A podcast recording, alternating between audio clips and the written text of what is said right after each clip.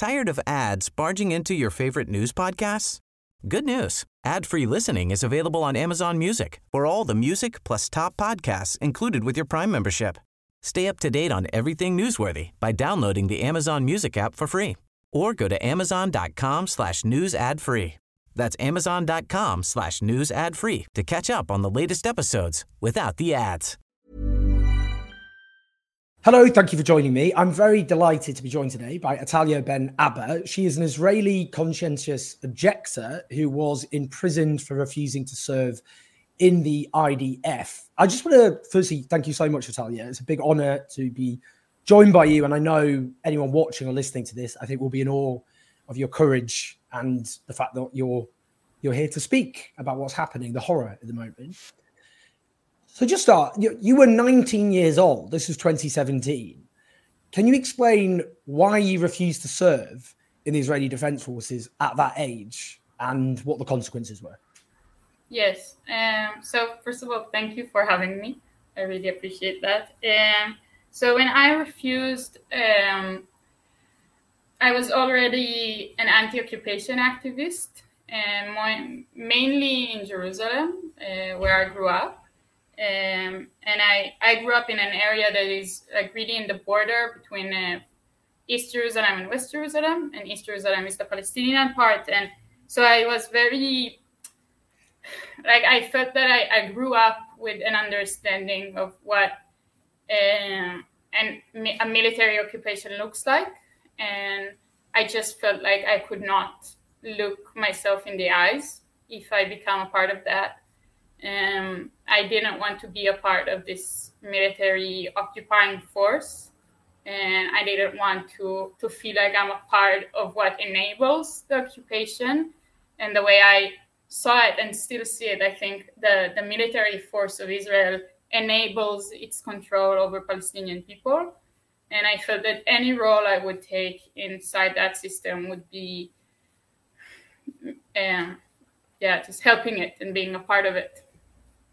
And you you were sent to prison for four four months. four months, yeah. So you just tell me what was you know you're a teenager. Um, it's it's a lot. It's a it's a big sacrifice uh, to make. Um, it was complicated. I think um, a lot of my my closest friends at the time enlisted, and and it felt like we could remain friends. But when it actually happened, when they became soldiers and I became like this very committed anti-occupation activist, it, it, we couldn't be friends anymore. It just felt like we didn't speak the same language anymore. Just in like the very basic of like what are we talking about? Like they had military stories which i thought were just like so hard. Um, and and it was very difficult with my family. And i think being in a hmm. in a military prison for four months was a complicated experience. But actually i think going through it when i was so young it it somehow you know i looked at it as like this yeah everyone was my age you know? Like yeah. the the other prisoners were also 18 or 19 and the officers were 18 or 19 like it's like everyone is your age and no one is like a real criminal because it's a military prison. Yeah. Most of the girls that were there with me uh, were deserters because of economic reasons it was this very um, i don't know interesting experience now, I mean, in terms of this occupation, this is the longest belligerent occupation in modern times. And across the West Bank, there are settlements which are illegal um, under international law. They constitute land grabs. We've seen ethnic cleansing, which has escalated um, since the horrors of 7th of October. What's your understanding of what the occupation actually means for Palestinians, which led you to this conclusion? It's it's like living these exposed lives like there is no no authority that they can turn to and there is so much injustice happening um i don't know if ex- maybe exposed this is the world but it's like I just came back from the West Bank where I've spent like the past two nights uh, just uh, with families of Palestinian villagers who are being attacked by settlers. And just being like a, an Israeli Jewish woman there makes a whole lot of difference because the army treats me differently. Like the the racism of the system, this is just what it works like. Like if there's a Jewish woman there, the army will would act differently. Mm-hmm. They would be less violent. They won't do everything that they mm. were planning to do. Like it, and it's because like I'm a citizen, so I have these rights.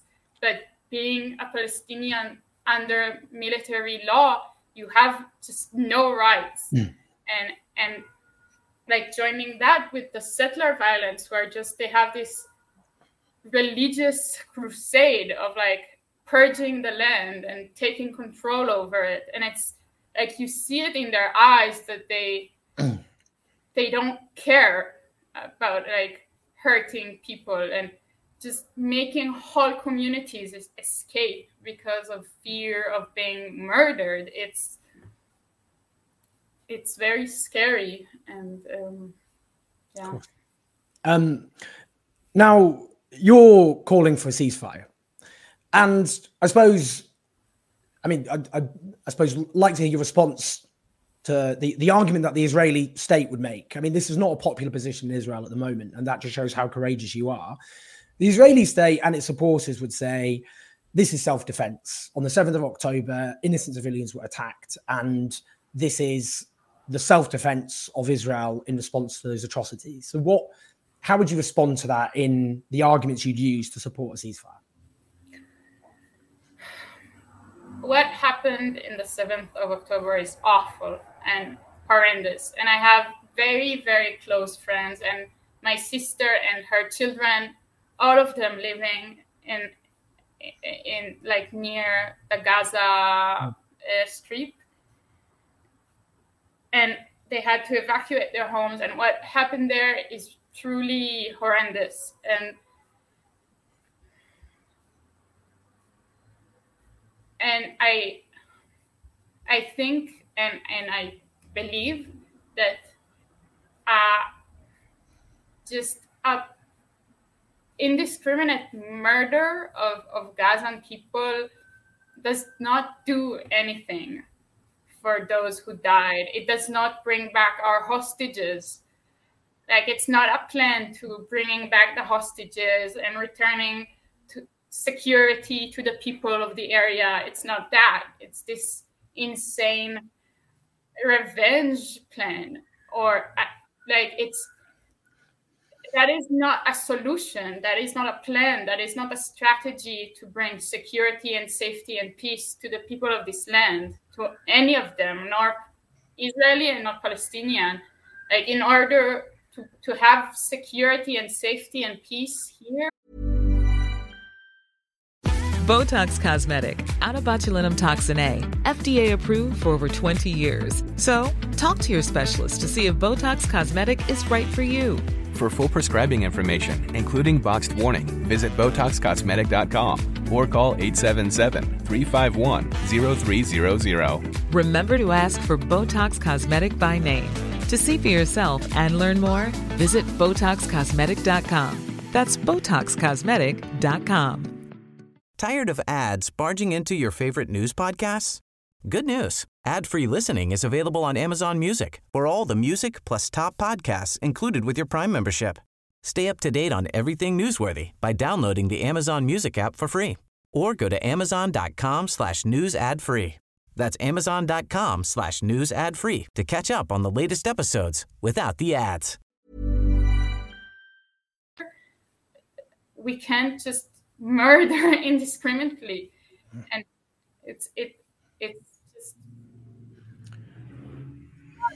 I, I don't even see it as like a strategy towards safety to anyone or to like self-defense it's not that it's hmm. it's just i don't know a revenge mission a political mission uh, yeah Where, where's your fear about where this will end? Because if we li- listen to the rhetoric of Israeli leaders and officials, it's not what I would describe as subtle. So when Benjamin Netanyahu quotes a biblical passage about Amalek, which, if you read, calls for the murder of men, women, and children, when you have Israeli leaders talking about reducing Gaza to a city of tents, a leaked um, a, a, policy paper which some Israeli journalists got hold of, which spoke of the ethnic cleansing of the Gaza Strip. Um, you know, I mean, these are, you know, or the defense minister saying we will eliminate everything. We're fighting human animals. What's your pick? Where, where does this lead? It's it's awful. It's just it's like yesterday i talked with with my friends who I, was staying at, at his house. I was sleeping at his house in the west bank and he told me like both of us are victims to awful leadership to these just insane leaders who are power hungry. And he told me we are the people that can create peace. And and together we you know palestinians and, and jews and israelis and arabs like together we are the people that can make this place somewhere you can live. Mm-hmm. and it's just like lately there have been these huge demonstrations against bibi netanyahu you know saying you have like bibi has to go. And and i just this government has to go. And what would you say to international governments which support Israel, arm Israel, um, at the moment, which are, you know, refusing to condemn Israel for violations of international law? The UN Secretary General has called out the collective punishment of the Israeli people, of the Palestinian people, which is a violation of Article 33 of the Geneva Convention. But Western governments refuse to do that. What what would your message be as an Israeli citizen who supports peace to governments such as the British government, the American government at the moment and their position? I think their funding has a huge role in this war.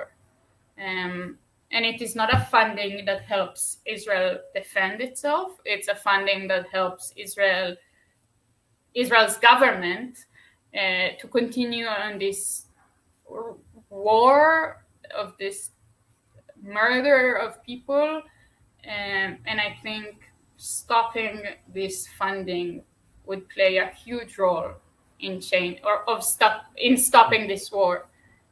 And of like we must have a, a resolution, like a political resolution to this. Like it, it would it won't end with with war or with bombing each other. Like there has to be an agreement. And um, so I think for reach in order to reach that i think um, stop like the the funding of foreign governments like the uk and the us right.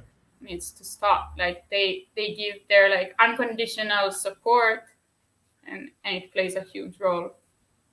And, and finally many will look at this horror at the moment and the prospect of a lasting peace seems further and further away, further away than ever um, Jews, Christians, and Muslims have lived on that land for many, many centuries.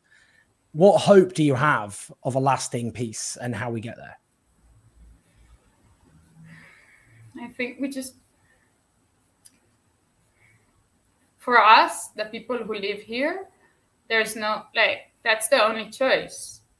We can, I don't think we can uh, live here or exist here with war in a continuous war, in a never ending war.